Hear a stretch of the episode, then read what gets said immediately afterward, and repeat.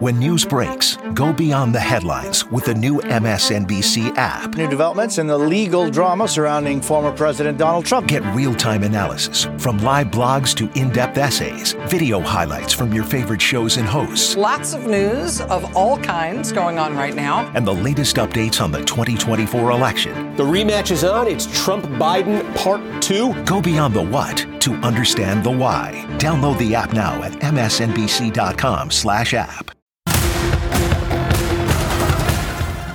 Tonight on the ReidOut. Are there any other recordings that we should be concerned of?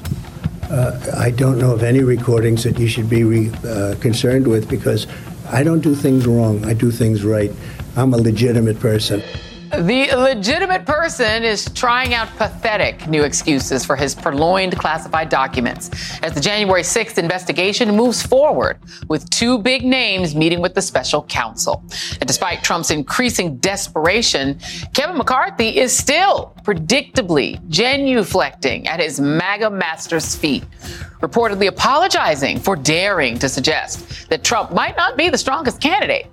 And President Biden delivers a potent message for the presidential campaign. The American economy is roaring back after the pandemic as Republicans try to take credit for infrastructure they voted against. But we begin tonight with the ongoing humiliation of Kevin McCarthy, the Republican House Speaker, more known for his fears than for wielding the gavel. The latest fiasco kicked off on Tuesday when McCarthy went on CNBC to discuss the messiness of a twice impeached, now twice indicted former president becoming his party's nominee. But do you think he could win an election? Could he win an election? And, can he win that election? Yeah, he can. You think he can? The, the, question is, is he the strongest to win the election? I don't know that answer. But can somebody, can anybody beat Biden? Yeah, anybody can beat Biden. Can Biden beat other people? Yes, Biden can beat him. It's on any given but, day. Kevin, my Kevin, have you learned nothing? As to be expected, Trump world went ballistic over those comments, forcing McCarthy to pivot to cleanup mode with a mop and everything, scrambling over to Breitbart to backtrack what he said. He told the far right website that he believes Trump is stronger today than he was in 2016. And that, as usual, the media is attempting to drive a wedge between Trump and House Republicans. The saga certainly did not end there. After all, Trump's wrath has destroyed careers and almost democracies. According to the New York Times, McCarthy also called Trump on Tuesday to apologize. So let's just pause for a moment. I mean, can you imagine Sam Rayburn, the longest serving House Speaker, apologizing to Harry Truman for bruising his ego as the U.S. transitioned from war to peace? I mean, can you imagine outspoken Speaker Tip O'Neill groveling to Jimmy Carter for marching out of step with the party? Or just try, just try to picture Nancy Patricia D'Alessandro Pelosi groveling before Barack Obama or Bill Clinton for insufficient party line praise. I mean, of course you can't, because that would never happen. These weren't fearful devotees. They were legendary House speakers who, I might add, never gutted their own power and dignity just to get the job. Which brings us back to Kevin. Politico is reporting that none of his recent moves, the backtrack, the apology, have assuaged the fury in Trump's inner circle. McCarthy, they feel, has taken advantage of the former president when it benefits him and failed to show unflinching loyalty in return. They don't understand how he could misspeak on something so critical. Unflinching loyalty sounds about Trump. Of course, McCarthy has enraged Trump before, most notably when he said this on the House floor after the January 6th attack on the Capitol. The president bears responsibility for Wednesday's attack on Congress by mob rioters.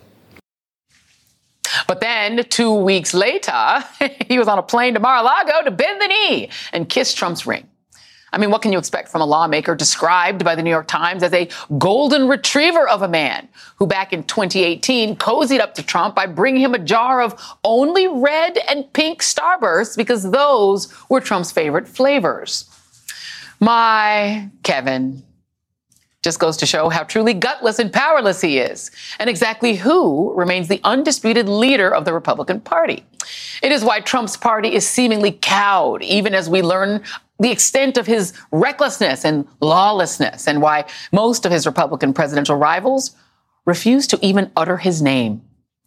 Joining me now is MSNBC political analyst Matthew Dowd and Charles Blow, columnist for the New York Times. Um, what a mess. What a mess. I don't even know where to begin with this, Matthew. Uh, let me start with you. This is Politico's reporting um, on why. So, so first of all, I, I, before I even tell you Politico's reporting, your thoughts on the fact that a Speaker of the whole House Representatives feels he has to grovel to a person who is just actually a you know retired golfer in a retired you know guy playing golf in Florida.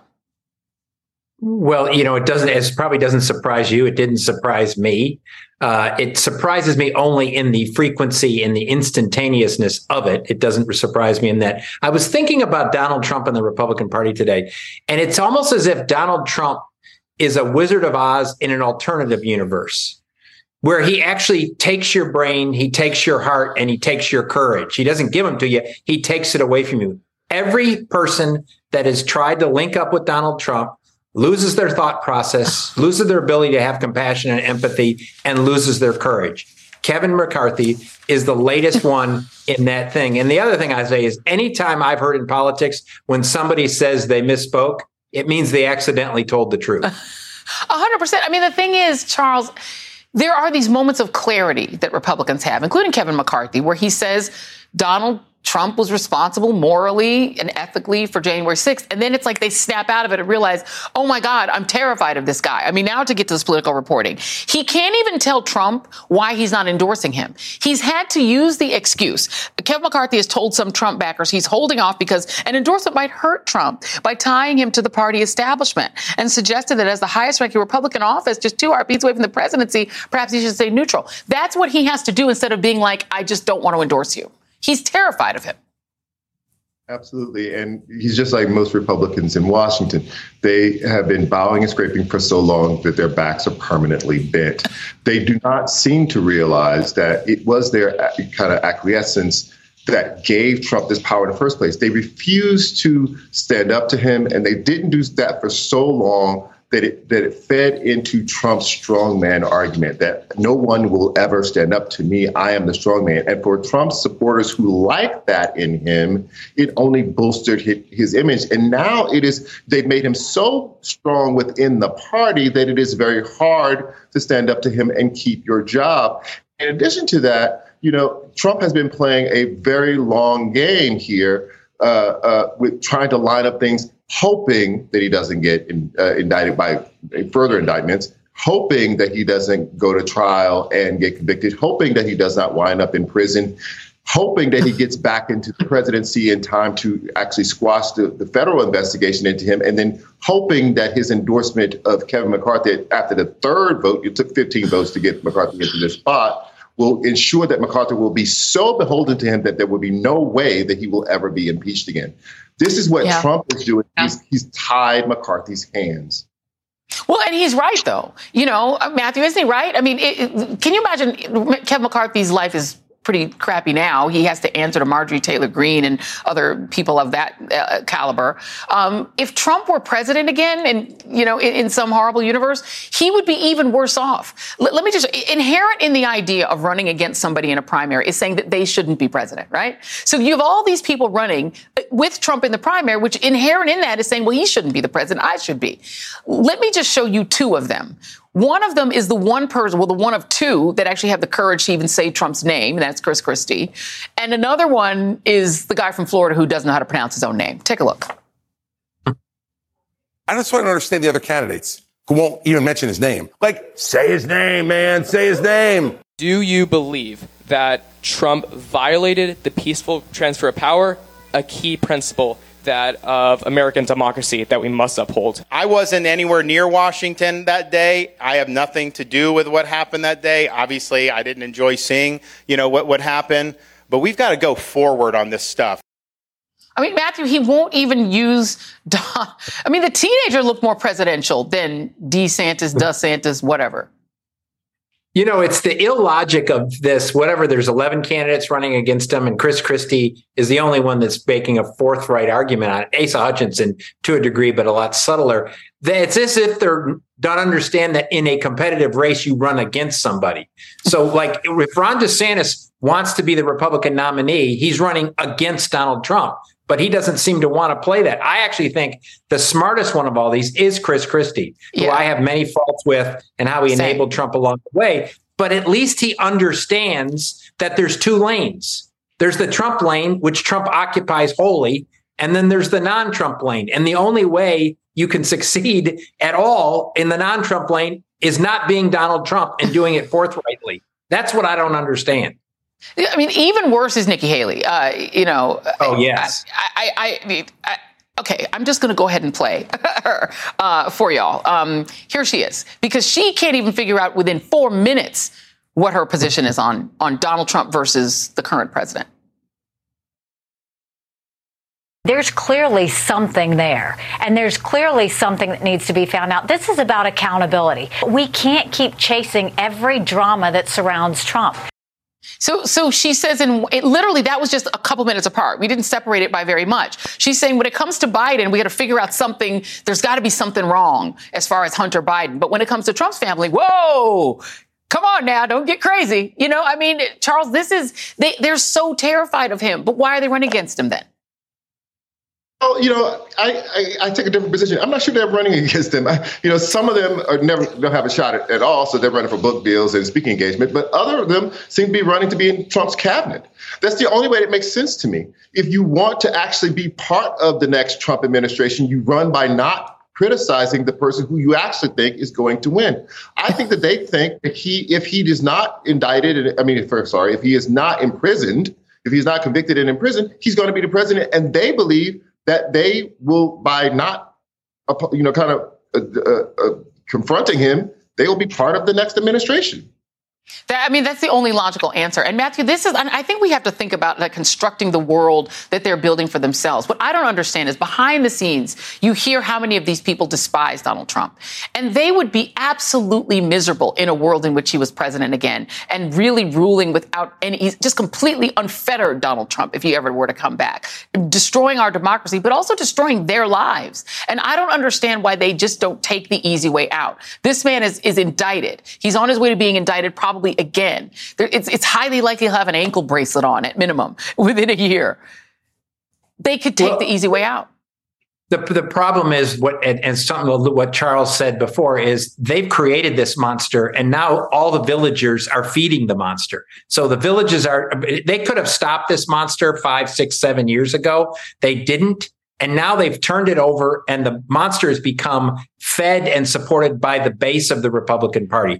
That's the fundamental problem in America today. Donald Trump can come and go. I think he's a he's a, a certainly approximate problem for the democracy and the Constitution. The problem is now is they've created a political party that every single candidate that's going to emerge from that cesspool will be somebody like Donald Trump or worse.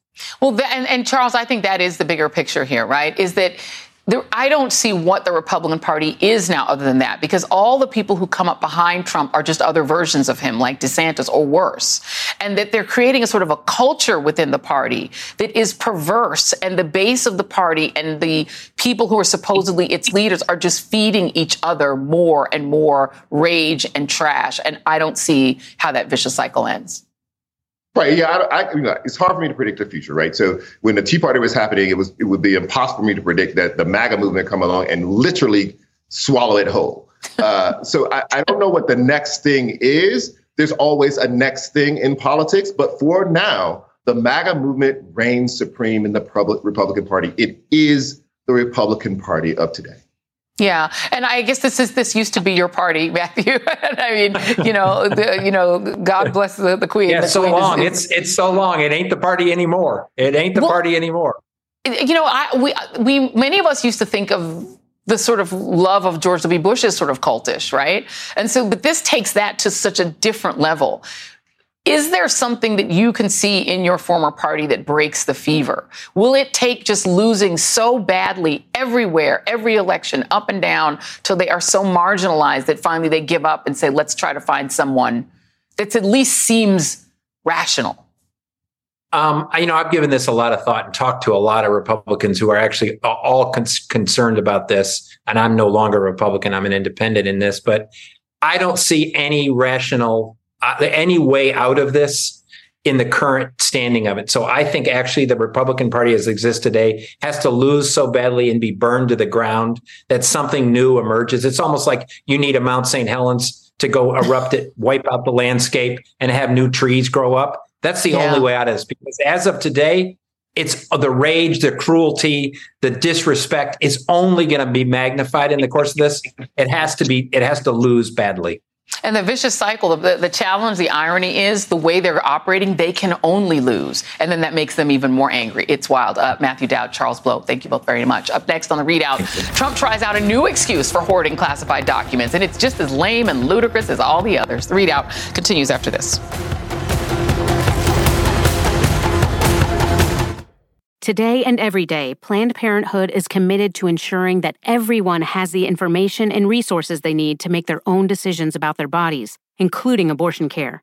Lawmakers who oppose abortion are attacking Planned Parenthood, which means affordable, high quality, basic health care for more than 2 million people is at stake. The right to control our bodies and get the health care we need has been stolen from us. And now, politicians in nearly every state have introduced bills that would block people from getting the sexual and reproductive care they need. Planned Parenthood believes everyone deserves health care. It's a human right. That's why they fight every day to push for common sense policies that protect our right to control our own bodies and against policies that interfere with decisions between patients and their doctor. Planned Parenthood needs your support now more than ever. With supporters like you, we can reclaim our rights and protect and expand access to abortion care. Visit plannedparenthood.org/future. That's plannedparenthood.org/future. If it is a day ending in Y, you better believe Donald Trump has a new excuse for his mishandling of classified documents. Following the release of the audio recording of his 2021 conversation regarding at least one of those documents at his Bedminster Golf Club with people, none of whom possessed a security clearance. We are now up to excuse number, I don't know. Well, I've, I've just lost count. Trump told Semafor yesterday that he was not showing off classified documents. It was bravado. Quote, I was talking and just holding up papers and talking about them, but I had no documents. I don't have any documents. Semafor adds, and when asked about his use of the word plans during a Fox News interview earlier Tuesday to describe some items he may have highlighted in the 2021 meeting. Trump insisted he was referring to building plans and plans for golf courses strewn about his desk. Well, that explains it. He was actually just showing them his renovation plans, and he was really just trying to decide if he was going to love it or list it. Now, there are still questions about the document itself. There is no evidence that the government ever got it back. Earlier this month, multiple news outlets reported that Trump's lawyers told the DOJ they haven't been able to find the document related to Iran. But what is known is that special counsel Jack Smith has been interested in what else could be at Trump's New Jersey golf club. The New York Times reports that the special counsel had subpoenaed surveillance footage from Bedminster, much like they did from Mar a Lago. And at one point last year, investigators discussed executing a search warrant at Bedminster over concerns that more documents were stashed at the club. Joining me now is MSNBC legal analyst Andrew Weissmann, former FBI general counsel and former senior member of the Mueller probe, and Barbara McQuade, former U.S. attorney, professor at the University of Michigan Law School, and MSNBC legal analyst. Uh, it's great to have you both here. I'm so excited, Barb, in person.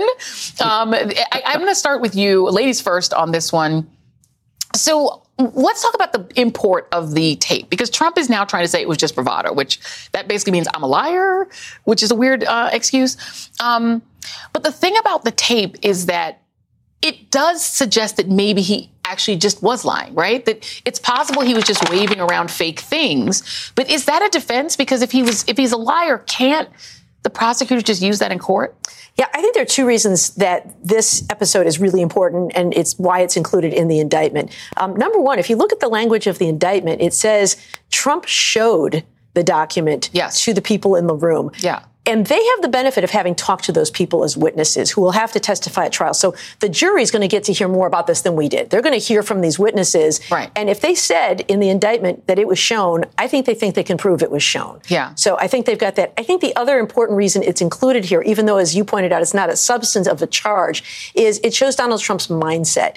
Now, remember, this is the charge here is not about classified or not classified. Right. It's about national defense information, the disclosure of which could injure the national security sovereignty of the United States. Right. So these statements, when he says about I could have declassified it, but it's not, it's secret stuff. It's you know, he he is suggesting that he knows that this is very sensitive material. Right. So it tends to go to that willful intent that's necessary to prove the case. Right. And okay, so let me let me play a couple of things here. Uh, this is the first one. So Philip Bump wrote a great piece. Uh, he listened to the tape again, and he realized that the thing that sort of stands out is this part, uh, Andrew, where he seems to say the words, but this is classified. So to Barb's point, it's saying it gets to the point that he knew that it was classified. So here is that soundbite right now. It's very short. This is from the tape.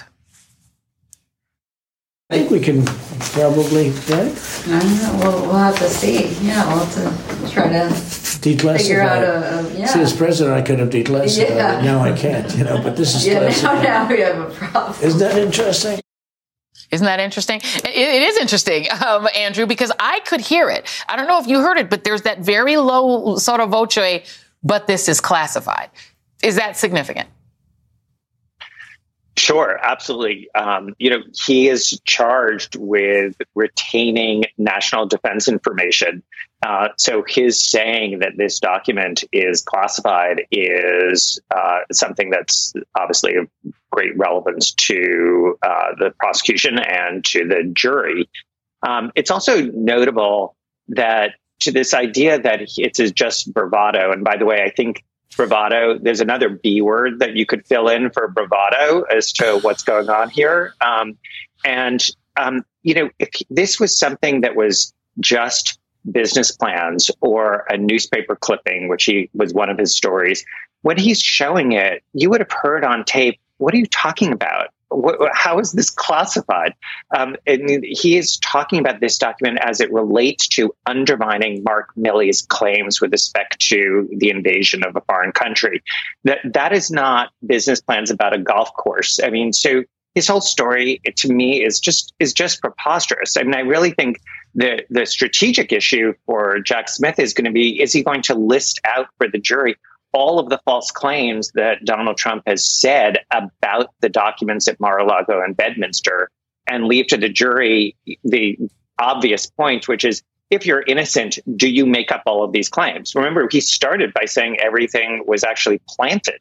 Now he's saying, oh, no, no, no, it's not planted. It's just that it's, it's bravado. I mean, uh, you know, this is one where you really do have to have faith in the jury system that they can look at this and they will take an oath to follow the law as set forth. And if they just, you know, follow their common sense, I mean, when someone says this is bravado, you know, you could be sure a New York jury would be like, uh huh, I got it, guilty. Well, I mean, the thing is, right? Why would he be discussing Renault plans about Bedminster in an interview about Mark Meadows? Because Bedminster has nothing to do with Mark Meadows. So saying that this was about renovation plans, that doesn't even make sense because they're there to talk about Mark Meadows. So they'd want to talk about things related to the presidency. It doesn't make sense. Okay, let's listen to another defense. So Alina Habba, who's sometimes his lawyer, I think she's his lawyer in his defamation lawsuit against E. Jean Carroll, which is wild that he's doing that. But then in this case, she's just being his spokesperson. Here is her defense versus the recording. Here is her defense.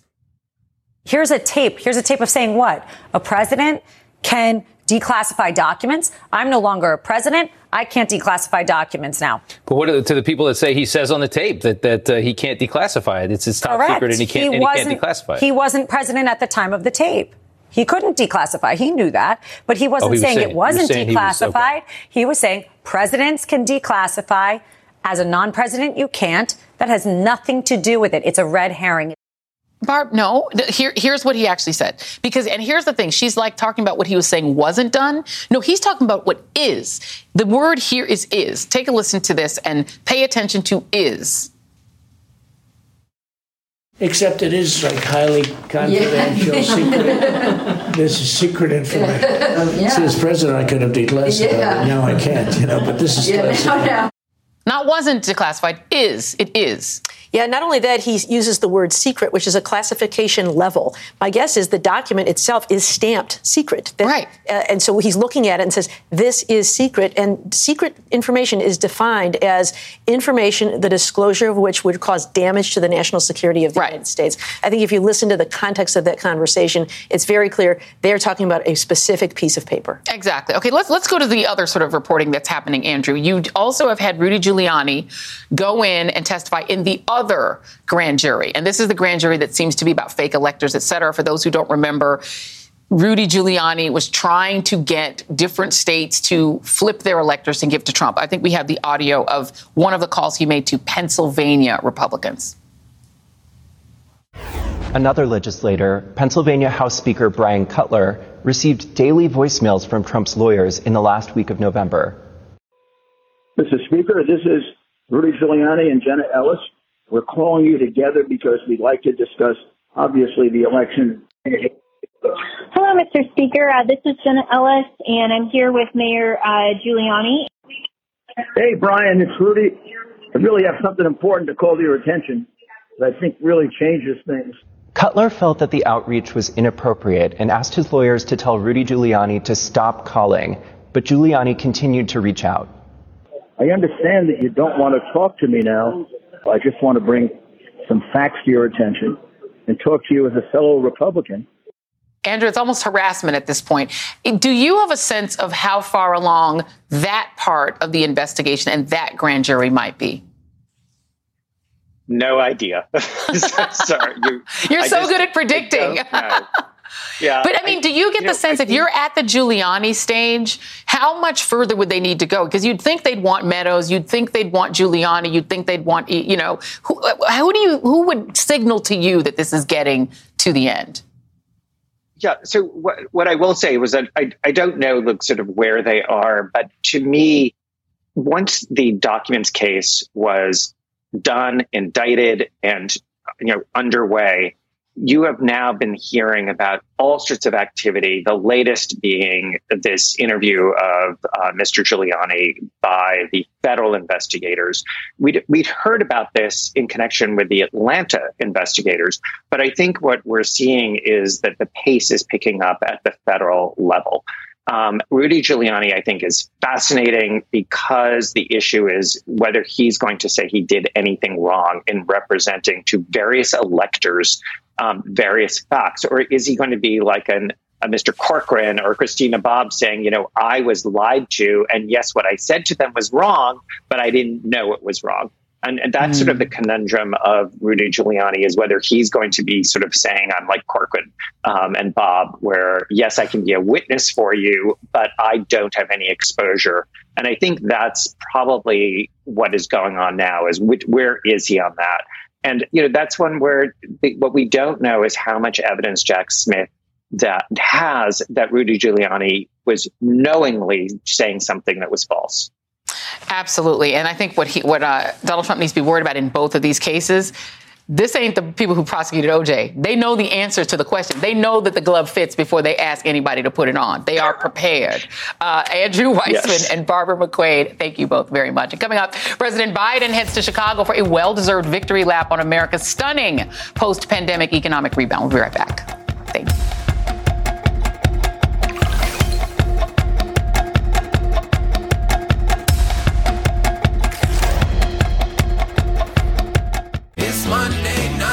Monday, everyone. Happy to have you here on this Monday night. Lots of news to get to tonight. Make more of your Mondays on MSNBC with Jen Psaki and Rachel Maddow back to back. If you were talking to a voter, what would you say to them about why this case matters to them? Was this the kind of proceeding you would expect in a typical New York DA's case, or does this really feel different? Inside with Jen Psaki at 8 p.m. Eastern, followed by The Rachel Maddow Show at 9, Mondays on MSNBC. Monday night. Hi, I'm Jonathan Capehart, and I'm excited to share some great news. Both the Saturday Show and the Sunday Show are available as a podcast.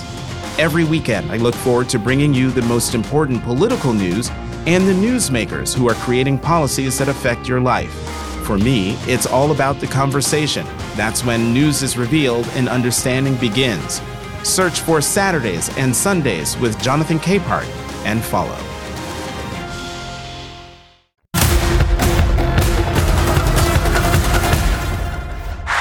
Bidenomics is working. When I took office, the pandemic was raging and our economy was reeling. Supply chains are broken, millions of people unemployed, hundreds of thousands of small businesses on the verge of closing after so many had already closed. Literally hundreds of thousands on the verge of closing.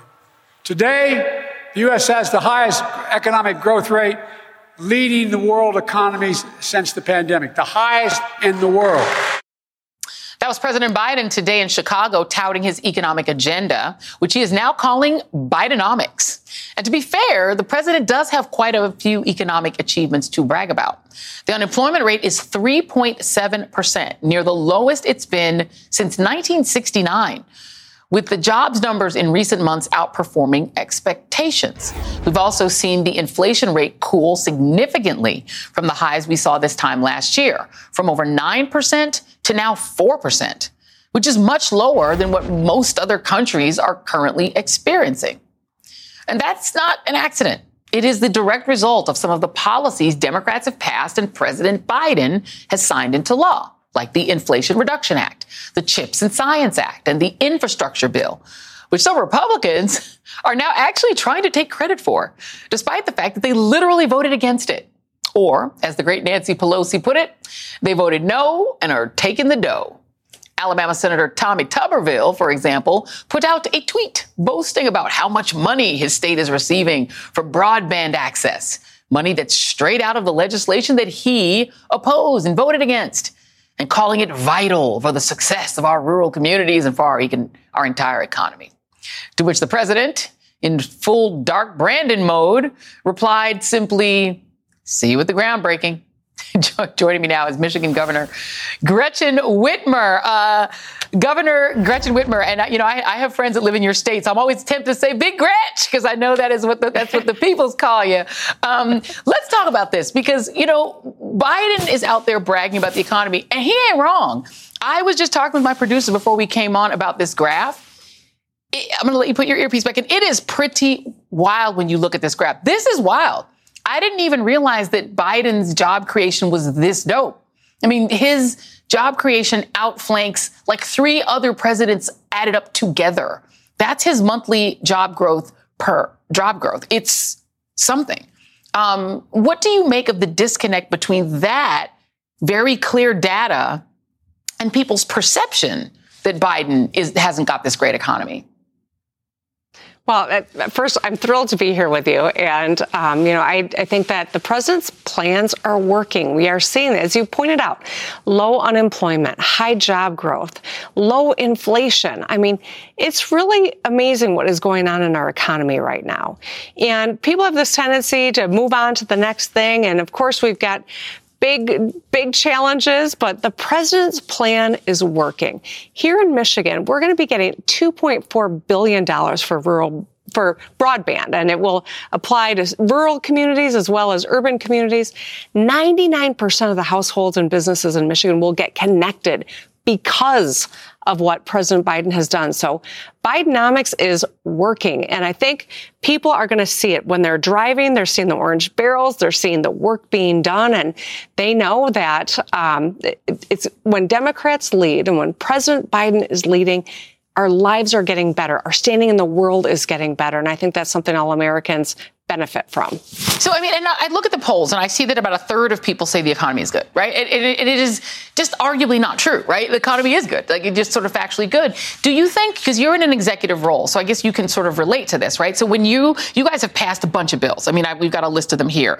Um, you know, you repealed this abortion ban, this 1931 abortion ban, reaffirmed civil rights protections for LGBTQ people, implemented a red flag gun, red flag, red flag gun law, cut taxes, expanded affordable housing. When that stuff passes, it takes a while for the actual, the economic things to actually get started, right? The abortion ban, that's right away. But do you think it's because the shovels didn't go right in the ground the minute it passed and that it's sort of a lagging indicator? And as you said, now that they see the trucks moving, maybe people will change their view? Yeah, I think so. You know, in, in the last election, my opponent talked about how we hadn't done enough to fix the roads. But it flew in the face of the evidence that people saw every single day, the orange barrels all across the state of Michigan. I think we're going to see the exact same thing when it comes to Bidenomics, that people are going to understand that those, all those job openings that were unfilled, um, or all those jobs that people were looking for are now job openings because unemployment is an all-time low. I was just in Europe, um, traveling for economic development purposes, inflation is 9% over there. It has dropped yeah. dramatically here. And it's not a coincidence. This president knows how to get things done. This president is staying focused on what matters.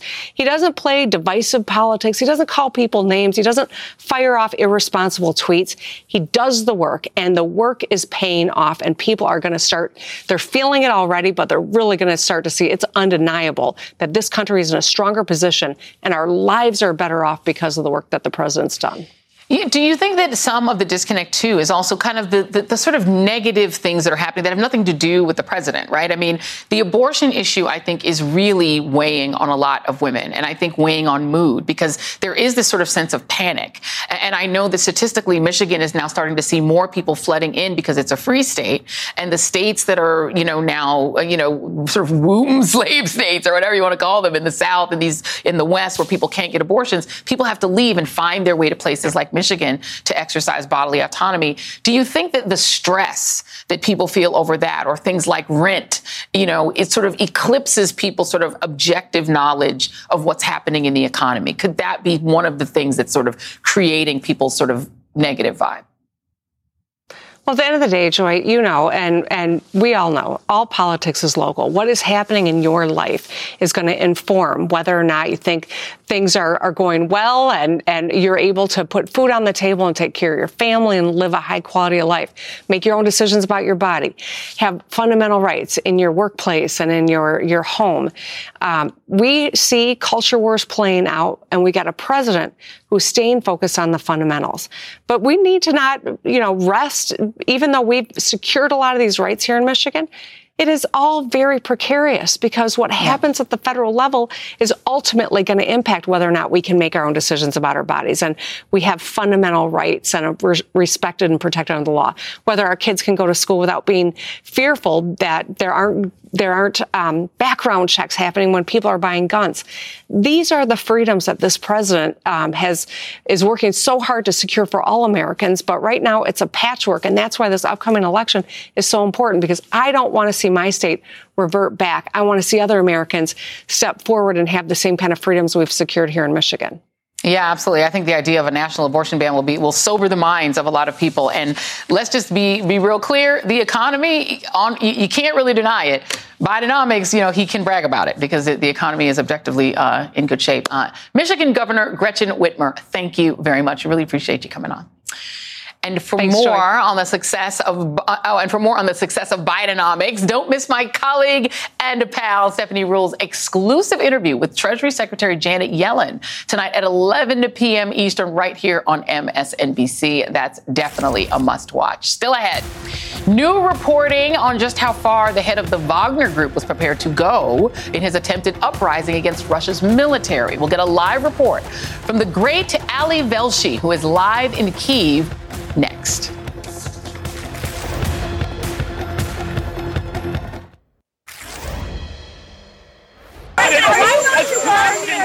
by what happened Absolutely.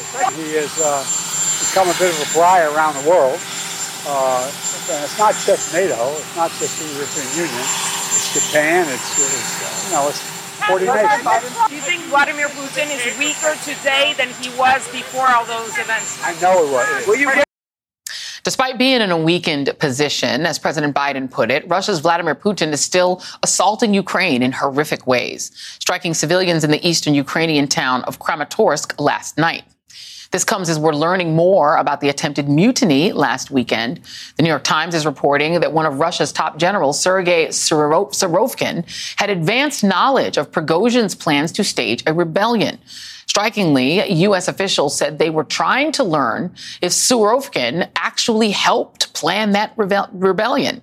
And there's also new reporting from the Wall Street Journal that Prigozhin planned to capture Russia's military leadership.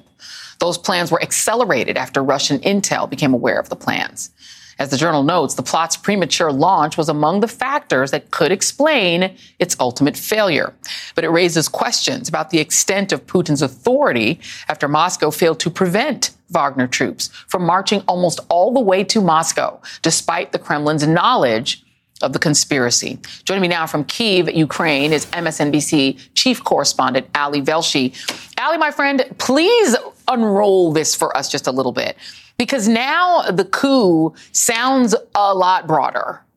The coup attempt, I should say. Uh, definitely, because we we've been using all those words. We're not sure it's a coup or a mutiny or a rebellion, but now this sounds this has got that sort of feeling of people were involved in it. So you, you laid it out pretty well there. Um, uh, Prigozhin, uh, somebody found out about this thing. Uh, Russian intelligence found out about it. So it, it seems that it's possible that he could have rushed this whole operation. He went to a town called Rostov on Don. It's the largest uh, town in southwestern Russia, and he believed that the general that he was looking for, Gerasimov, and the defense minister, Shoigu, were there. And he had intended to arrest them or capture them or do something with them. And they weren't there when he got there. Uh, now he claims that he was not this wasn't a coup because he wasn't looking to overthrow Putin. He just basically wanted to overthrow the defense ministry, which is where his beef actually lies. Now the new reporting from the New York Times is that the Surovikin, Surovikin, just to put this in perspective, he was the guy who was running the war in Ukraine. He was in charge of all the Ukrainian forces, uh, the, all the Russian forces in Ukraine. He was removed from his job in January. He's now the head of the Russian Air Force. Turns out that he uh, is reported to have known that this thing was going to happen. He put out a video on Saturday in which he encouraged soldiers to put down their weapons, uh, the Wagner soldiers, and to you know to to not do this. There are people who speculate from the video that he did not look genuine about it, and that the, they, they felt that for some reason it looked. Uh, people describe it as being like a bit like a hostage video. Anyway, Fast forward to now, uh, and that's the reporting that the, the, Russian intelligence services knew about it, and the Russians are trying to find out who else was in on it. Because if the head of the Air Force, a guy who fully prosecuted the war in, in Ukraine, was in on it with him or knew about it, why then was something else not done? So it sounds like they're searching around their military ranks for uh, who knew and what were they doing about it when they knew. And this all begs the question, did Vladimir Putin know about it ahead of time? And if he did, why were these people allowed to take a town in southern Ukraine and get within 125 miles of Moscow? And why is there a deal that prevents Sergei, uh, uh Yevgeny, uh, Yevgeny Prigozhin from being uh, arrested? Why is he in Belarus? So a lot of unknowns, but it does feel a little more like a coup than it did. Right, and why is he alive? Right, I mean, how, how is it? Apparently, there was some sort of deal right. with the Belarusian leader to let him live. It, it, so, so Putin today did this sort of stagey looking. Here I am in a throng of crowd of people who love me, and he doesn't really go near people. So it is sort of yeah. interesting to see him actually with right. humans. Um, but it, the, the sense of of the stability of his regime that that only it isn't looking too stable. Let's just put it that way. It is looking like there's very few people he actually could can trust. Right? Is that an accurate reading of the way people are t- speaking about yeah, it down well, there? It, it is History will tell you that when you see things that are the end of regimes, this is what happens, right? The leader becomes paranoid. There are people around them who might be plotting. Now you think that if there's somebody around you plotting, the head of the Air Force, who else might have been in on this thing and right. how might it have succeeded? Then what do you do? Then you've got, you have military in your major cities. You got a military around the president all the time to make sure that that's not happening, which is military that's not in Ukraine in this particular case. Or you have a wounded bear who has to prove to the world that he's not wounded and maybe accelerate the attacks on Ukraine. One thing that's important, whether it's uh, Prigozhin or Surovikin, they both had the same criticism that Russia is not being brutal enough in the right. way it's carrying out the war. These are not people who thought the war shouldn't be happening. So there's both of those things. And then there's the warning from the United States that be careful. The enemy of your enemy is not necessarily your friend. That's right. An unstable Russia, as much as some people in the world would celebrate that, may also be a bad thing. So there's a lot more to go in the story. One more chapter today. A wounded bear with nuclear weapons. This is actually quite terrifying. Uh, Ali Velshi, right. stay safe. Thank you, my friend. Much yeah. appreciated. Uh, and up next, a big, huge, huge announcement about a big, huge interview that was bagged by one of uh, our favorite friends and colleagues uh, with a very high profile VIP whose name rhymes with, whoa, Wyden. Back in a sec.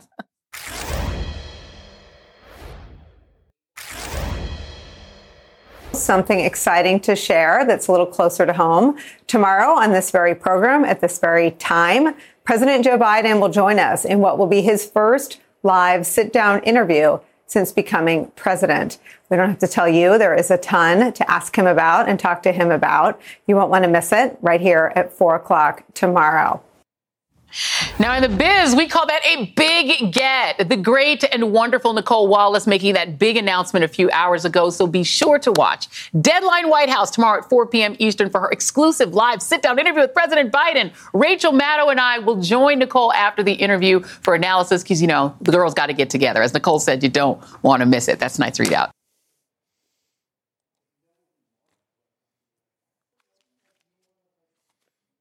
Hey everyone, it's MSNBC's Chris Hayes. For the first time since 1892, we have an election in which both candidates have presidential records. It's a chance to take a hard look at what Joe Biden and Donald Trump have actually done as president. On a special Why Is This Happening podcast series called With Pod 2024 The Stakes, I'm talking to experts about the two candidates' records on specific policy areas like immigration, taxes, climate, and more. So you know what's at stake come November. Search for Why Is This Happening and follow.